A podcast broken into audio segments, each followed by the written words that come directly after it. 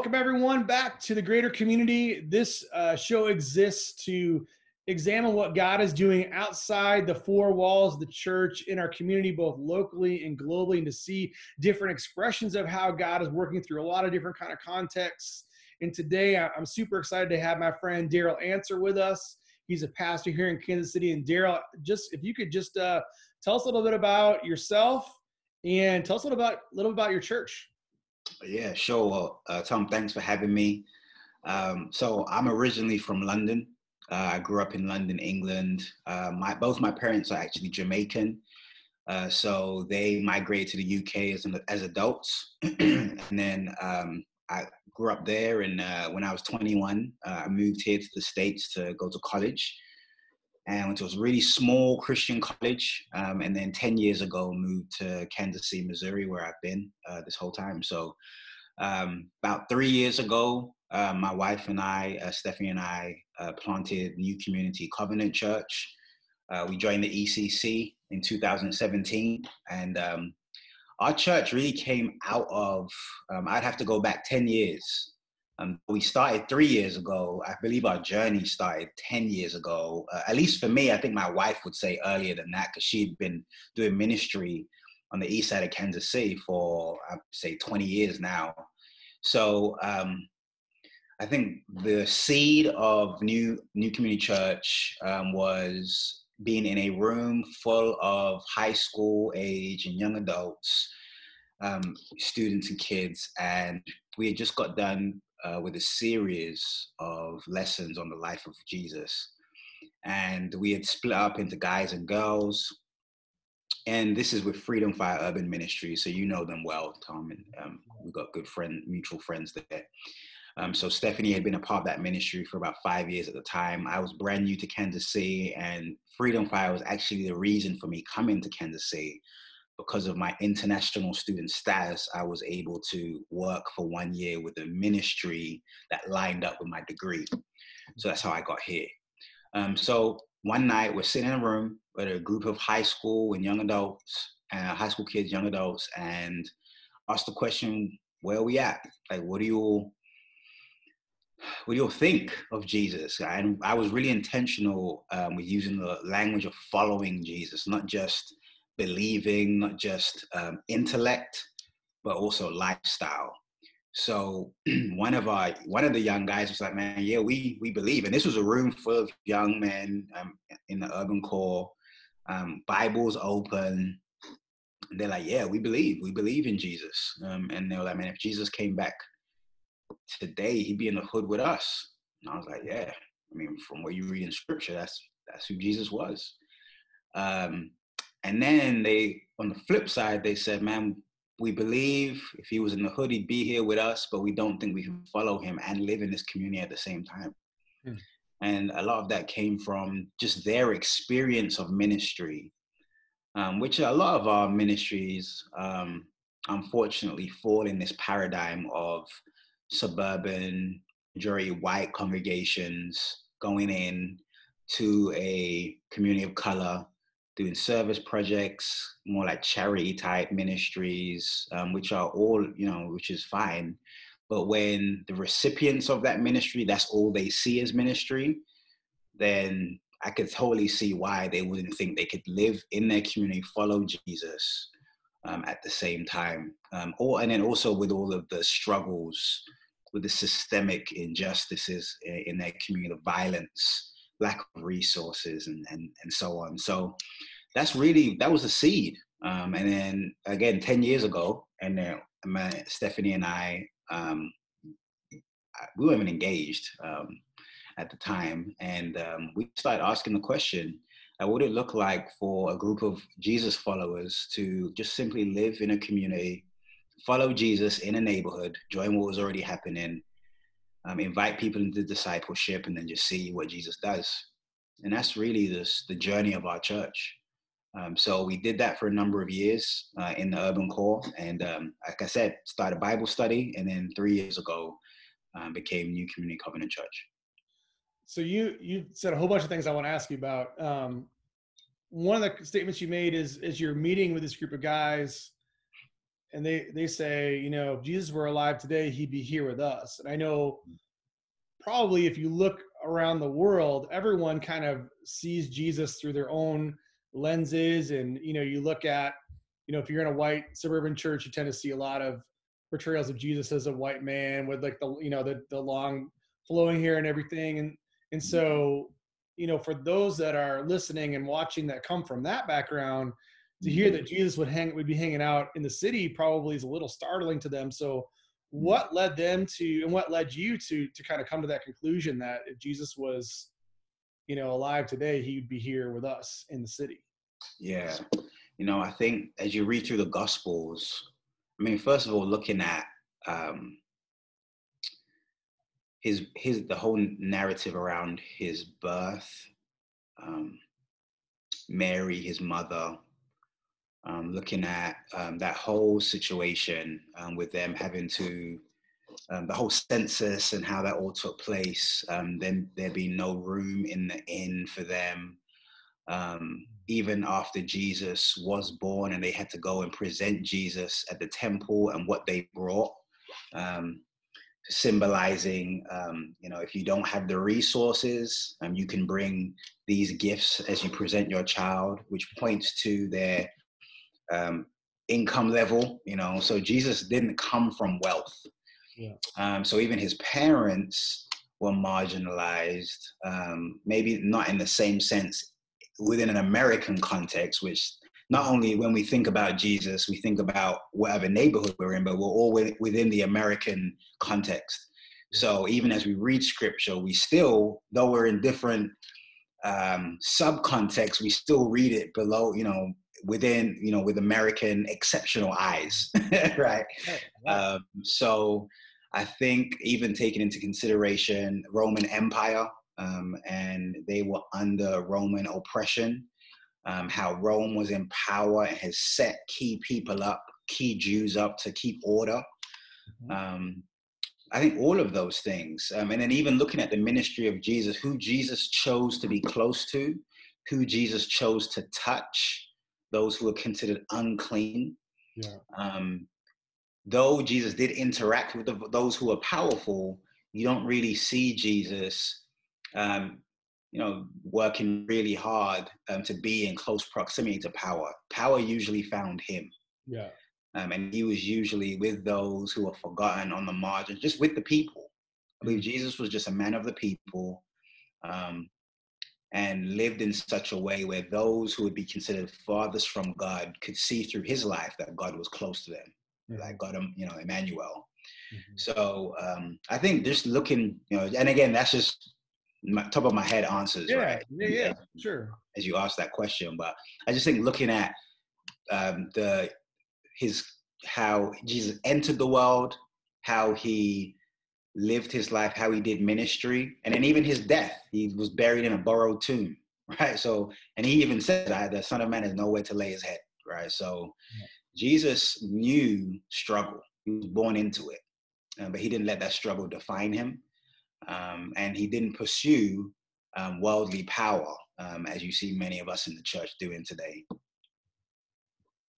Yeah, and that's I think that is so much about what you just said that triggers like man we could have like a three hour conversation about any one of these topics hmm. but it really having that understanding of jesus seems like that would set you off a whole different course of starting a, a, a church community mm-hmm. you know if you're going, kind of going with that ethos is, is very different than say a group of suburban christians who reading um, the scriptures maybe in a different way saying hey we're going to go in we're going to go plant a church in the same neighborhood that you are in, but we're going to do it from a different perspective rather than than incarnating from the inside out and saying, all right, this is our community and how are we going to embody Jesus in our community rather than sometimes I think the suburban church wants to export, you know, a brand of Christianity into the church. And so it's a very different way to go about it. And even, you know, as as you talked about those early days, I think I first met you at one of those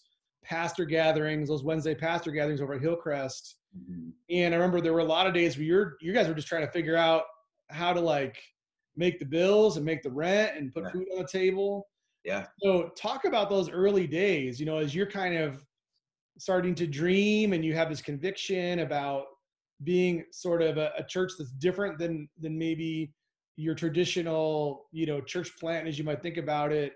Um, describe what that community was like in those early days. Yeah, so I guess two pieces and two points uh, to answer your question. The first would be what community was like at that time. So when Stephanie and I moved in the neighborhood, we, um, I mean, our income was the same as the communities. Like we didn't, we didn't, we didn't move in with resources. We didn't move in with a team. We didn't move like we just felt called to a place because of some connections that had happened. Like Stephanie had been doing ministry on the east side for years. Stephanie had felt called to move um, and be because of relationships um, that she had built. Um, so we move um, as a result of uh, the, the, house we were able to move into was it really came out of someone else's generosity because we couldn't even afford a place. Mm. So when we moved in, we just joined what was happening. So we worshipped in the community, already existing churches, because Jesus is here, God is here. And that's another problem that we have in a lot of our missions is that we believe we're bringing God to people, and that's so far from the truth. Yeah. Um, so we knew God was here, we knew God was at work, and we knew there was amazing leaders and people. Like we just knew all of that. We didn't allow all the negative stereotypes that the media and you know what others like to continue to that people thrive on. We didn't let that shape how we entered. Um, so we moved in, um, joined our neighborhood association. We walked. A t- I mean, I to this day, like I just we walk as a family. Now that we got two kids, we throw our son in the wagon and I, you know we just walk and connect with people. Mm-hmm. um, so we did that and um, pray after a few years of just being present um, and starting a few things. Um, and my wife and a few friends helped start a play group with an organization and then we started doing meals um, just breaking bread with neighbors. Uh, we started um, we call it the East Side Resident Showcase, where we would just highlight people that had side hustles in the neighborhood, and we bring over 100 neighbors together to celebrate that. So we just um, kind of just, I've always believed that the church should be woven into the fabric of a community. And when I say church, I mean ecclesia, I mean the people, not the building, right? Not the programs, not the, like literally the church should see itself as woven into the fabric. Yeah. Um, so that's what we did. We just joined stuff. Um, and then from that invite folks to discipleship. And that's really different than the mindset of like okay we're going to start a church. So what time is the service? How many songs are we going to sing? Who's preaching the sermon? Yep. like that's you know that sounds like that's a conversation that's many steps down the road. Mm-hmm. that was not your your you know primary driving force where for a lot of us I think, or a lot of the people who might be listening, mm-hmm. you know, with a kind of a, a, more of a again, I'll just use the word traditional mindset of mm-hmm. what church is, as yeah. in church is about, you know, a weekly gathering. Yeah. Um, it's different. Seems like a different emphasis to say instead of a weekly gathering where I gathered people in our community throughout the week, and that gathering can look like a play group. It can look like you're you know and so you're kind of redefining kind of this traditional mindset of what church is yeah and what's interesting is folks we met in the play group and all of our other community organizing work those are now the leaders in our church mm. so we I've always been this way, even when I was in London. Like I've always believed the church. When I when I gave my life to Christ and became a, a follower of Jesus when I was 18, I've always believed the church should be a part of the community, and I've always believed that the Sunday morning gathering should be a reflection of the church's engagement in the week. Hmm. I think part of our struggle as the church is that we make Sunday morning church, right? Um, and we've been conditioned to think that way. Um, but I, I never forget there was a couple they live around the corner from us part of our um, part of our community play groups and we became good friends and I remember one Sunday um, during our gathering when we were meeting and you know became a became a church. um, I remember the husband saying, "Man, the only reason why like I'm not religious, I don't do church, but the only reason why I come here is because I know I'm going to see you all in the week. Hmm. Like this isn't this isn't a Sunday morning thing for us. Like we see each other throughout the week, you know. So we are literally creating an extended family that supports one another. Um, so to your sec that the original question, because um, you had mentioned how did we move forward with this, um, that what I just articulated to you, when we felt like it was time to begin a church, when we approached networks and you know, I mean, I'm, i thank God for the ECC because they finally took us in. People struggled, yeah. like church plan or agencies, or I mean, I'm not going to name folks, but they were like, "We don't know what you are." Like, are you a? One question I got was, "Are you a church, or are you a, are you a church planter, or are you a missionary?" Right? And I was like, "What's the difference?" I couldn't and even to this day, like I consider myself both. Like every believer is a missionary. Right. Every believer is a church planter. Um, so uh, in, the way that we it. Can we unpack real quick? Because I, I want I think when that word missionary gets used, certain people might have a certain picture in their mind about what you're talking about. When you say the word missionary, what are you talking about? Like, how would you? Yeah. So, so so I strongly believe that, um, I mean, Peter talks about the priesthood of believers. Um, Paul talks about it, um, that we've been given these gifts. God gave gifts, apostles, prophets, evangelists, shepherds, and teachers. These gifts have been given to the church. Um, so every single person has been given the charge um, to go out and make disciples of all nations. Like when Jesus said that to his disciples, he didn't say, hey, you guys over here, you all are to go out and make disciples, and you guys over here, you all should stay at home and raise money and send it to these folks. Yeah. So I think every single one of us has the opportunity to be a missionary wherever we find ourselves. So at New Community Church, we talk about um, us together. We we have a missional DNA, and one of the things is being a movement of missional disciples, disciples who live out our calling in everyday life. Mm. Um, so every single one of us, you can be a missionary while you're at, at, I mean, I know COVID's right now, so a lot of people aren't in their workplace, right. but how you, how you uh, engage coworkers and, and pray for folks. Like right now, one of my folks works for a major foundation and she leads a prayer meeting once a week with folks who are willing to do it. Right. So she's been a missionary at work. So um, that's what I mean by that. I don't mean packing a bag and flying overseas.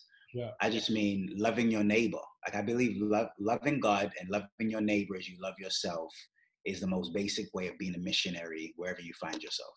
Yeah. Yeah. So good. So many things that I want to dig into from that. So you talk about to get to that point, you mentioned before I kind of redirected you for a 2nd mm-hmm. um, you started discipling Mm-hmm. What did that look like? What did that discipleship process, or what did what did discipling look like as you were kind of in your formative years getting this community kind of moving? Yeah, it's funny because I think when we think about discipleship, we think of a program.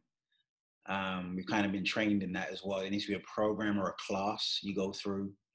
Um, and we did some of that. Like I, I, took for about a year and a half, I took a group of people. We'd meet every Tuesday night and there'd be a group of us that'd be walking through some discipleship materials, um, some leadership development stuff.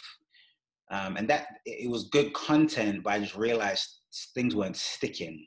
Mm. And um, what I realized was the discipleship that we needed to kind of lean into was just inviting people into our lives. Mm. Um, so it, our discipleship, and we were still doing the gap, the Tuesday night gap. That was still going. We were going through content, and I would ask my leaders to lead a this. Like, I would lead, and then we'll discuss about it, and then I have them lead something. You know, so that type of coaching. We did that.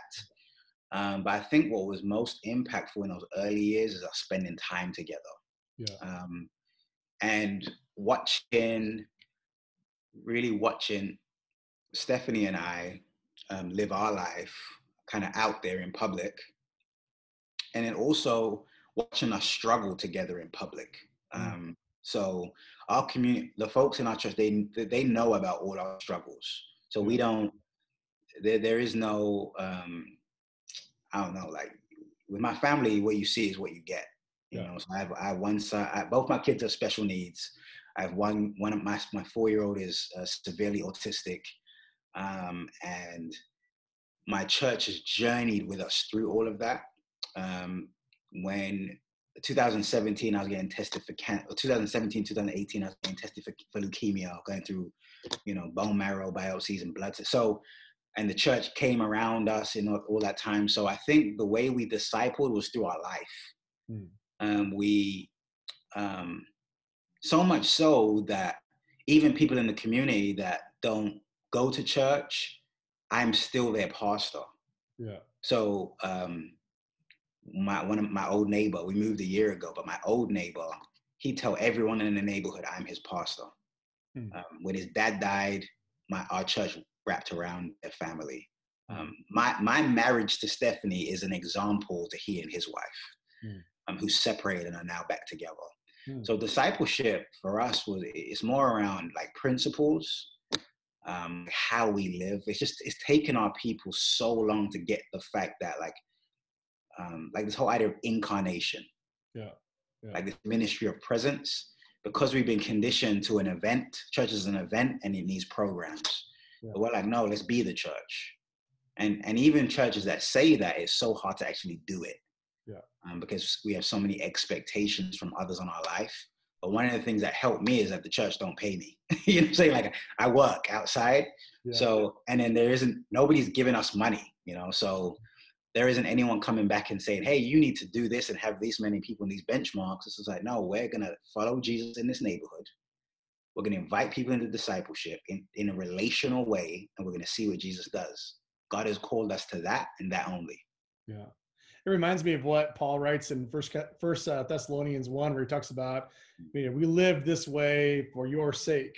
You know, he talks about that a lot where, you know, he would do, he'd come in to be a part of a community and a lot of it's a very similar process of just modeling you know yeah. this is what and so with that you know you, I, you've heard mentioned a few times now that you have people that you're in relationship with that probably wouldn't normally find themselves in a involved in a church community probably wouldn't normally you know be a part of something like what you're doing how has that approach do you think opened up you know your community to to really be in a welcoming place for people that maybe wouldn't normally be interested in coming and being a part of a church community? Yeah, I think it starts with us being intentional wherever we find ourselves. So I think about the most recent, uh, we just baptized someone uh, a few months ago, and her story comes to mind because we met her at my kid's school. So she's a we our, our kids go to the same um, therapeutic preschool. Her daughter had one of her kids has special needs, so that's how we connected. Mm-hmm. Um, and it was months before any fa- anything came up. Instead, when Stephanie and I are out in the community, we don't. I don't introduce myself as a pastor. Like I don't do that. My name's Darryl. Stephanie, Jaden, is Kid. You know, like we don't we don't lead with that at all. It's only after a while that comes up. So we just, um, you know, with this individual, it was relationship. We joined the parent committee. We saw leadership in her. Would we encouraged her to be the co-leader of the committee, and we just we were just living community together, um, going through the same struggles as special needs parents, um, which many of us go. You know, we struggle in isolation, so we became community for one another. And then um, it was after a while, she, uh, she, her and Stephanie started having conversations around faith. Mm. And she was like, I knew there was something about you both. Um, so then prayers started happening. And then earlier this year, our church went through Hugh Halter's book, Flesh, mm. uh, which anyone listening, an incredible book all around how we can live our lives as Jesus would. Um, and it's looking at how, looking at Jesus, how Jesus incarnated himself and was uh, an ordinary guy, you know, um, and just how he lived out of that space. So Stephanie was telling her about this book, and she, again, wasn't a believer. She went and bought it and read it hmm. um, on her own and then we our church does prayer walks in the spring summer and fall. So middle of summer we were doing a prayer walk at our local school uh, we're near central high school. So we were doing a prayer walk. She joined us and was like hey um, you guys make me feel safe. Um, your church has welcomed me in, and I want to get baptized. We're like, what? you know, like that's amazing. So, um, so we baptized her, and then now her daughter is sharing encouraging faith messages on her TikTok, you know, to encourage her friends, you know, just because she's really taken a hold of her faith and Jesus is doing an amazing work in her life. So I think again, going back, it began with us, the whole idea of being missionaries. We're just going to be present, listen to the Spirit's leading, um, and encourage. Like when we see gifts in people, we call that out because we believe, that, believe those gifts been given by God, and we saw that in her. Um, and then we just be an encouragement to her. Um, any ways that we can bless her and her family, but also recognizing that the ways there's ways that she can be a blessing to us. Mm. Um, so she's she's Spanish speaking. So our our services online, we make sure that we make put the main points in the notes in Spanish. Mm. And I think those are other things that we did to make her feel connected and part. Because we have a couple Spanish speaking families that tune in. So she felt welcome. Um, now, I mean, literally right now, she's helping to plan our Christmas. You know what we're doing for Christmas. So um, I think you know not only us being there for her for her and ministering to her and sharing the gospel with her but then also giving immediately creating space for her to use her gifts and be a blessing to the community yeah yeah. And there is no discipleship track. You know what I'm saying? It's not like, okay, now you've been baptized. Now we have to walk through this thing for nine months before you can do anything. It's like, nah. Stephanie sent a text out last week, like, look, what are we doing for Christmas? And she replied and said, like, all right, let's do it. you know? Yeah. So that's just how we do things. So, in the time that I've gotten to know you, whether it's at some of those pastor meetings or whether we, you and I've gotten together for meals and stuff, I know that over the years there's been challenges, but there's also been some exciting things happen. And um, so, kind of going through that journey, you know, you kind of just shared a story about God really being at work. Mm-hmm. When when things were really challenging, and especially when you were kind of getting started, Mm-hmm. What was it that kept you going? I mean, what was it kept you? Because I mean, ten years is a long time to to hang in somewhere that you know you you you talk a little bit about you know you don't have necessarily like a, a donor base that's just you know that you can depend on from week to week or month to month. And you don't mm-hmm. necessarily have you know a lot of times church planners are thinking about well i want to get on board with the denomination so i can get you know these you know this security and this this kind of thing. And, and, and, from what i know of your church you've really been living on faith for a long time. Yeah. so how do you you know how do you hang in and be faithful in that and not just get discouraged and throw in the towel and say man this is just too hard yeah i think this is where we can learn from the immigrants in our community um, me being one of those, right? And my parents, my parents are immigrants. Um, I grew up in a church in London where nobody got paid. I never heard of church. I never heard of pastors getting paid until I came to America. Hmm. Um, everyone worked. Like in the back home, everybody worked. Yeah. Um, so it was very simple. We were all family. Um, you know, we were in and out of each other's homes throughout the week. Um, but it was a church of immigrants, you know what I'm saying? Uh, so that was my church experience until I came out here and started. I went to college and saw these mega churches and pastors getting salaries. And so, because of my upbringing and what I grew up with, and just watching my family and others around me just doing what they had to to get by, that shaped that has that has shaped who I am. Mm-hmm. So some may call it foolish. Um, for me, it's just life. Like, so when I felt like, when Stephanie and I both felt like the Lord was leading us to, to do this, you know, let me say that I feel like this is just who Stephanie and I are. Like, this is just who we are. So even, I, I mean, and the reason why I say that is because even with no funding, we were doing this, right? There was, there was nothing, right? There was no, nobody said, hey, here's a like no, there was one church that gave us some money, and when they said it to us, when they gave us the check, they were like, "Hey, we know that this woman lost you a few months." Stephanie and I did ministry, and we lived on that check for a whole year. and they were like, a couple months." It was like, "Nah, you don't know how we function. Like this is a whole year's of worth of ministry and our family's income." Yeah. So, um, and that was me, Stephanie, and the baby, right?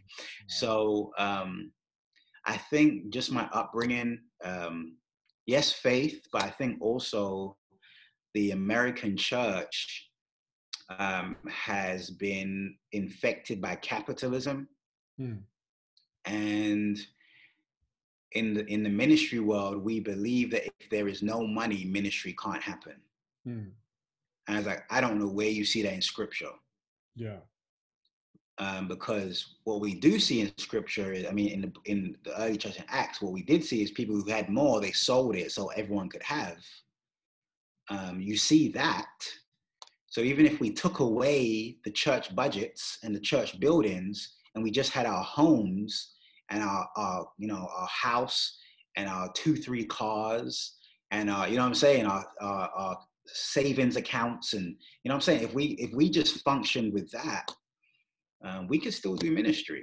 Yeah yeah. You know, well and, so. it, and, even when you're talk when you're talking I mean I think about my experience with you I think it's a it's a difference between putting the emphasis on what you don't have versus putting the emphasis on what you do have and i'm not just talking about financially i'm talking about just all of those resources. Absolutely. i mean i think about you know so often how many conversations have i had in churches? I've been serving in churches on staff for 20 years and then volunteering for you know a few years before that.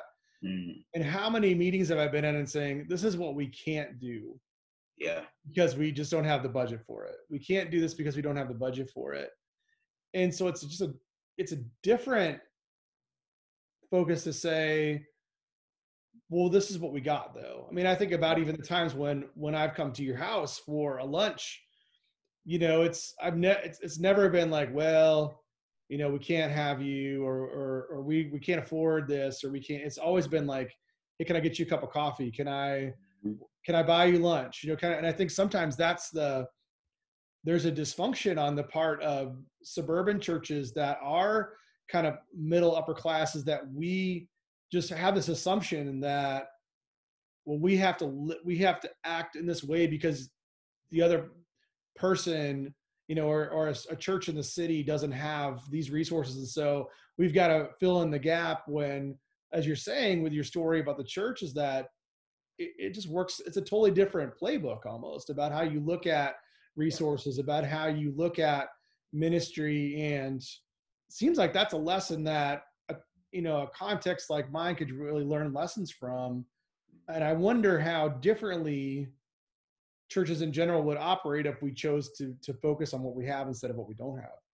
Yeah absolutely. I will say though there's a flip side to this. I do believe there is an unjust distribution of resources. Sure. I do, you know. So I just want to name that as well. Though, though we have learned to use what we have, we also know that injustice exists, and my community is not getting the resources that it needs. Um, so that's a reality too. So it's living in between those those two. Um, so the church incarnates itself in a context, and then still is a prophetic witness. Say, hey, um, things are not the way that they should be. Mm-hmm. Right. So the church should always be that voice as well, you know, calling out in the in the wilderness, you know. Um, so just what I think is important to say that and have that nuance and and enter that enter that tension and that that place of being uncomfortable. I think churches um, want to be as comfortable as possible, um, you know. And then we look at COVID and we're scrambling, trying to figure out how to get back to normal, and there is no normal. I think us learning to be in tension. I think the people of God need to need to model that to the rest of the world. Yeah. How, how to not, not be comfortable in tension, but to just step into it and remain there. So so I can I can already hear friends of mine and people that I know and even in myself when I hear about uh, an unequal distribution of wealth or an unjust distribution of wealth, the first question is gonna be like, well, how do I fix this then? Where do yeah. I write my check? What do I need to do? Yeah. How would you respond? Like if you if you were sitting across the the coffee table from a pastor in the suburbs who's got you know who wants to say, all right, we're I hear what you're saying, Darryl. So what do I need to do? How would you respond to that that comment or that question? You know, I the reality is our church could always use more resources, right? Like there are people in my church who don't have jobs who I would love to be able to hire or, you know, I, I would love to be able to provide more jobs to my people. That being said, I believe churches in the suburbs that have an abundance of resources, and even if they don't think they do, they probably do. Yeah. Um, if the, if that question, how do we fix this? What do we need to do? I'm I am becoming more and more convinced that the church, um, the church's lack of refusal to disciple their own people out of um, all forms of supremacy is doing more and more damage to us mm. all of us like there's um I, am in i'm a part of a um, cohort right now and there's i forget the name of the author but there's a study that was done on how whiteness the ideology of whiteness, not your skin, but the ideology, this idea of white supremacy is killing all of us, including white folks.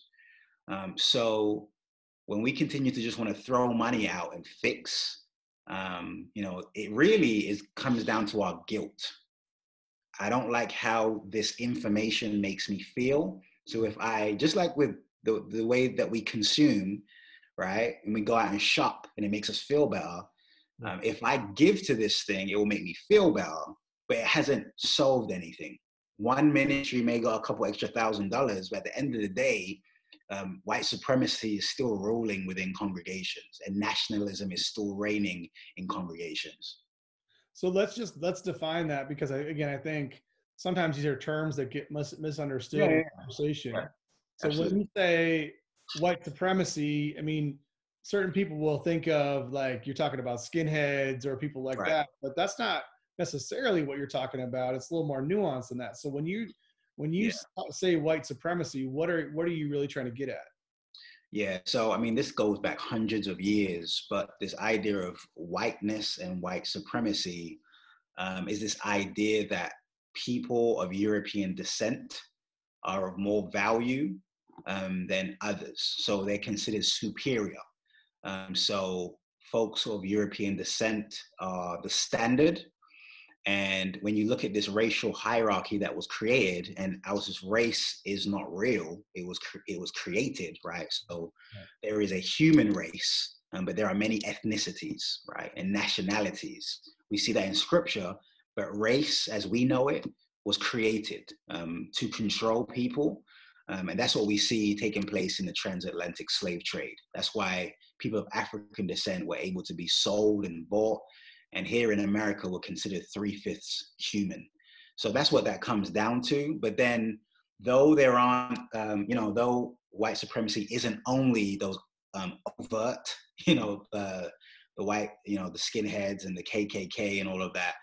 Um, when when um, white supremacy, you know, when slavery was instituted and was still legal in this country, a lot of laws were created and a lot of systems were put in place, and a lot of them still hold weight today. Mm. Um, so even though um, you you know people aren't as much aren't burning crosses and black folks aren't being lynched and bought and sold, uh, we still see the you know our school systems, you know um, our neighborhoods, um, poverty rates, um, all of those say still impacts um, in sig- significant ways. Yeah, yeah.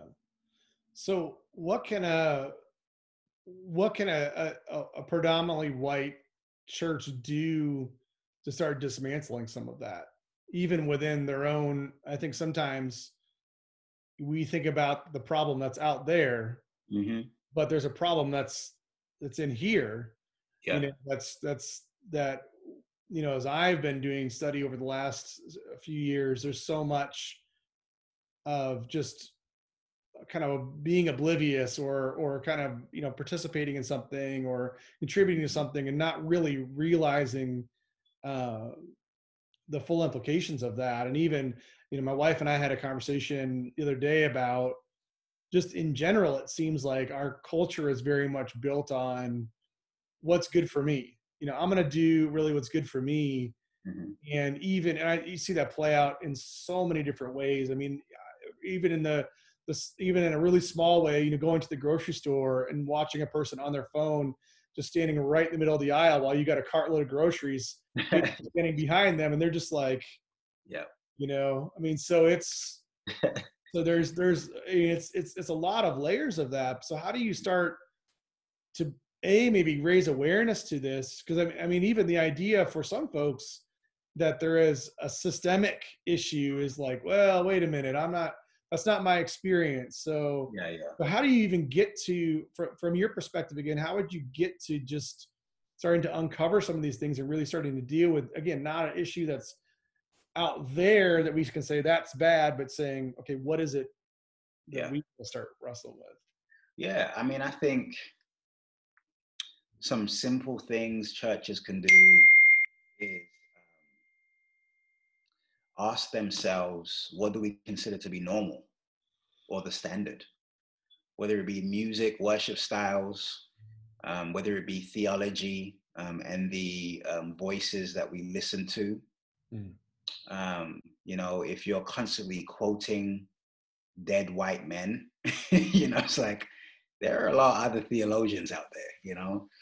Um, you know, those are some uh, things. And in relationships, who are you in relationship with? Again, we're in the midst of COVID, so we can't completely lean into this. But one of the questions, um, and I had a pastor ask me some years ago, or oh, he wanted to diversify his congregation. And one of the things that first thing I said to him is, well, if your dining room table isn't diverse, your church won't be. Yeah. Like if your if your life isn't diverse, why are you going to try and create? You know, like it just didn't make sense to me. So it, it sounds very fake. Yeah. Um, it's not rooted in relationship. It's rooted in like you know, it's, it's, a show. Like hey, hey, look everyone, we're diverse. You know, um, and it's not rooted in relationship. Um, so I say that, and then you know, even moving beyond the bounds of race relations and reconciliation and healing, um, I think any transformation will only take place when we look inwardly. Yeah. Um, if we keep looking at exterior things, yeah, um, then it's superficial. But I think when churches and individuals and when Christians, followers of Jesus, and I'm and again, I'm not just talking about race relations, but yeah. um, I think when we look inside, you know, when Paul talks about not being conformed to the patterns of this world, the church continues to be conformed. Yeah.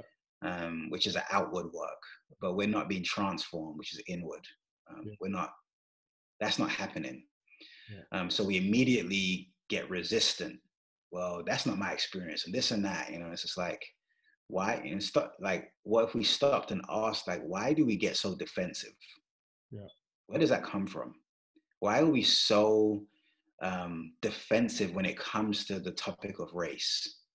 Why, when someone says Black Lives Matter, do we immediately want to say all lives matter when we actually don't even have relationships with Black people to begin with? Yeah. to even know that that statement that you said in response is true, right? Um, so, um, yeah, where are your networks? Where are your relationships? So I think it's looking inward, but that takes humility, and um, it takes us being willing to slow down. Mm-hmm. And it's interesting. Look at what COVID has done to us. It's forced us to slow down. But we, if you notice, like when when we were forced to slow down, people felt like they can they had to continue to be busy. Yeah. So all these initiatives just popped out of nowhere, right? Everyone had to continue to be relevant and be busy, and it's like, no, slow down. Yeah. Stop. You know. So we we we have a hard time stopping, slowing down, being reflective and introspective. Um, that's why it's, uh, I think that's part of the struggle we have right now. People aren't listening because they don't want to stop and listen, and they're afraid of being wrong. Yeah. So you talk about you know your church being really interwoven into your community and that's really the heartbeat. Mm-hmm. obviously 2020 has been a really difficult year for for a lot of folks. Yeah. How have you seen just all that's gone on this year manifesting itself in your community? What as you take the temperature of how people are feeling how people are doing how people are kind of making their way through the year. How how have you seen? How are how are your folks doing? Yeah, you know, again, I think we can learn from those whose struggle has been their norm. Yeah. Um, so for our people, for the most part, I mean, having all the kids at home has been a struggle. Yeah. Um, that is a big adjustment. Um, I would say our kids are struggling because of that lack of social connection um, and being in school. So that I think that's a reality for everybody um, across the board. You know, folks have lost jobs, so we've tried to figure out how to whether we as a church um, help out um, you know, paying folks to use their gifts to meet needs or trying to connect them to different resources and agencies. But the, for the most part, our people, we've been okay, you know, with the, again, I mean, not to keep bringing it around to the racial tensions, but we, we create, we intentionally create space to process. So as a church, we pause. Um, so when there is um, one of those moments, um, which I believe these are kairos moments for our country, but we want to just run past them real quickly, you know, because we don't want to stop. keep hard, painful, right? Yeah, it is. It is. Um, but but until the country, until we stop, we're going to keep feeling the pain. It's like my mom used to always say: if you don't hear, you must feel. And we're going to continue feeling. Yeah. So, um, but as a church, we pause. And, and we, we intentionally have a time where we check in. So even this Sunday after the election, Sunday morning, we have an hour um, before we go live on Facebook um, we call it prayer and fellowship. It's like, hey, family, how we doing? Just have some time to process. And what was really interesting was, for the most part, people weren't like, oh, yeah, we feel good, or no, I feel horrible. It, people were just like, look at the church. Look at us. Like, what's wrong with us? Like, that's where the conversation was, which I loved that. Mm. Like our church didn't, we didn't get stuck on a political party we were like, what's wrong with us? Mm. Like, it's embarrassing. Like, when you look at the landscape of America, the church isn't like people aren't looking to the church for answers. Yeah. You know what I'm saying? Yeah. So, um, and that was one of our, you know, folks who, you know, a couple of years ago, he was like, I don't, he was like, I don't have anything to do with the church. Yeah. And now he's like dropping gems. And we're like, Phew. and when he said that, the conversation shifted. And we were like, man, yep, look at the church. Yeah. So I was talking with somebody last weekend and we were talking about healing, you know, this season of how do we help people heal and deal with some of the what's going on and and the the response was well if the church. Yeah.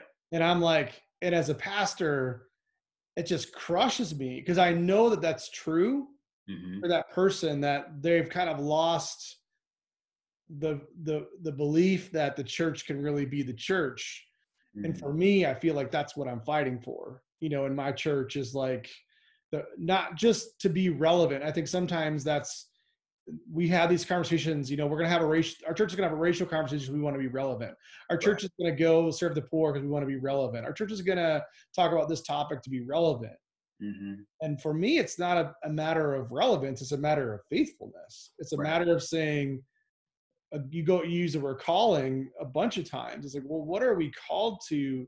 Yeah. Ultimately, not am I called to be a pastor at Community Covenant Church in Lenexa, Kansas, but as a, a man created in the image of God on this planet, what is my God given calling as a human being Absolutely. on planet Earth? Absolutely. Yeah. Um, and so that causes me that you know that causes me to want to hang in where mm-hmm. i am and say man i with all my heart want to see my church be a faithful church you know mm-hmm. when when jesus is gonna you know dictate those letters to the seven churches in the book of revelation i want i don't want my church to be laodicea you know i don't want my church to be the lukewarm sitting on the fence where we're poor, blind, and naked. You know, I want to I want to be the church that that Jesus might have to say, I know you're going through some hard stuff, but hold on, you know. And I think to your point, we have really missed lament. Absolutely. We have really missed um, the idea of of really being introspective and taking stock of what's going on inside of us and what are those disconnected things or broken things yes. that we really need to pay attention to. It's kind of like, you know, my I took my son into a physical therapy appointment yesterday because he keep, continues to hurt his ankles. Mm. And we do that because he continues to hurt his ankles. Yeah. And you know, once you keep limping up the stairs, eventually, Mm. you know, if you're paying attention, you say, There's something wrong. hmm Let's go get that healed so that you don't keep limping up the stairs so that you can walk without a limp. Right. But it seems like in the church, oftentimes we want to just ignore the limp Yeah. and say, Well, my ankle might be limping, but my arm's strong, you know, so we we kind of emphasize on that. And so Yep. that's the challenge we find ourselves in, I think. Yeah, I mean, yeah, you raise a great point with lament, and again, I think our more marginalized sisters and brothers, those who have known um, suffering, and have been in a place where God has God has had to come through. Yeah. Right? If if if God don't come through, we ain't gonna make it. Yeah. Um, they know lament, but again, when there's this exceptionalism, we're the best. Um, we have everything we need. And even worse, when we believe we have everything we need because we worked for it or we earned it. Yeah. Um, we you know, deserve it.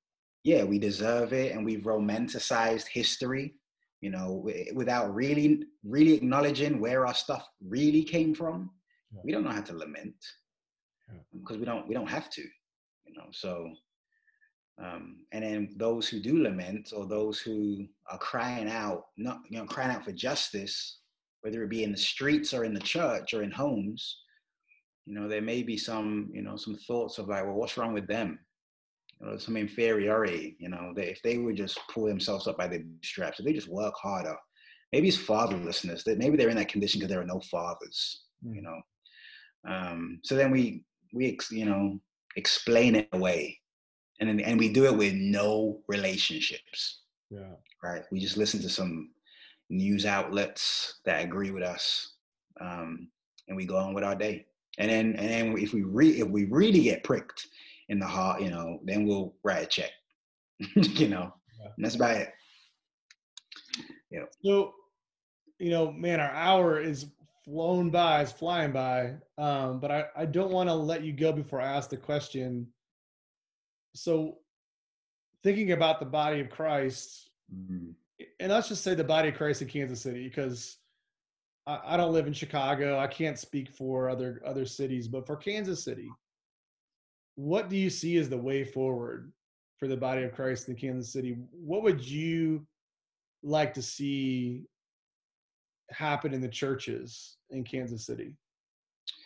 And that's such a big question. I don't know if I can answer it fully. I can just give my, just from the perspective and just what I see. Yeah, that's what I want. That's what I'm. You're, Yeah, yeah. So it's not again, it's not gonna be a full answer because I I don't believe I can answer that. Um, but just from where, what I'm from where you seeing, sit, from where you sit on your Yeah. street today. yeah, yeah, where I'm sitting in this chair in my basement right now. Here's what I think. Um, you know, there have been, you know, I I really believe this race issue is the root of our issues. Mm. Um, the church continues to be segregated racially. Um, Kansas City uh, continues to be segregated racially and economically. We've had 160 plus homicides this year. Um, some of those have been on my in front of my very house. Mm. You know, like three in three in front of my house this year. Mm. Um, but what I continue to see are ministries or churches, organizations that. Um,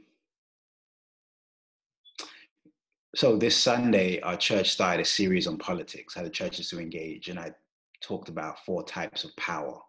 Mm. Um, power over, which is what we're usually accustomed to, which is fear-based. Um, it's scarcity. There's not enough power to go around, so we have to hoard it. Control, um, and that seeped into how we do ministry. So there isn't enough, um, and there has to be there has to be those in power and those who follow hierarchies, all of those things that seeped in. But then we the Sunday we talked about power with and this collaborative effort that every there's enough power to go around because we have power, each of us has power internally, and then we have the power to create something together. Um, the church in Kansas City has to repent of a power over mindset. And because power over affects those who are in power, right? And it affects those who are crushed by the weight. Um, so then they assimilate and feel like that they have to um, kind of to be yes men and women, right? Um, so what we see are these efforts towards reconciliation and, and reconciliation in a biblical sense, um, because many have said that America has never had a time when there was when, when there was unity, right? It hasn't existed in this country's history. So there has to be a um, a reckoning, right, where those in power relinquish that power, those who have been oppressed um, decolonize their faith and decolonize how they function, um, and then I truly believe um, those who have been oppressed should lead. Mm. Um, those who have been on the margins, what I continue to see are the ministries that have resources and power and they're connected and they can make a phone call and things can happen. They get to lead. Yeah. And then the marginalized groups have to follow and then they become a face. Um, until that's flipped, I, I don't think the church is, we're going to continue to stay in this space. Yeah. And until we until until there's actual authentic genuine relationships which will cost all of us um, and until we allow those who have who have their, their their existence has been one of lament and suffering until we follow their lead we're not you know until we actually follow jesus. Let's put it that way until the church actually follows jesus hit the way he lived um, we're going to stay in this space yeah, amen amen Hey, I so appreciate your heart. So appreciate when we get a chance to have these conversations. It's it's it's cool to be able to record one, to have people be able to hear your voice. If there are people listening or watching and they want to learn more about your church, they want to learn more about what you're doing, how can they find you online? Yeah, so our church's website is www.newcommunitykc.church. Okay. Um, and then you can go, you can find us on Facebook as well at New Community uh, New Community Church KC. So those awesome. are the two ways to find us. Yeah, awesome. Well, hey, thank you so much for your time today, Darryl, and for everyone who's either watching this on YouTube or listening to this podcast. Um, our heart is that as you listen, that this isn't just a, an informational exercise, that God works through this. And so as you continue to join us week after week, and we, we, we just pray, my prayer for you is that you will continue to seek what God is doing in your community and to seek to join God in what God is doing in the greater community around you, both locally and around the world. And so, wherever you find yourself today, listening or watching, uh, our prayer is that you just you join God in what He's doing. So, until next time, We'll see you soon. Take care.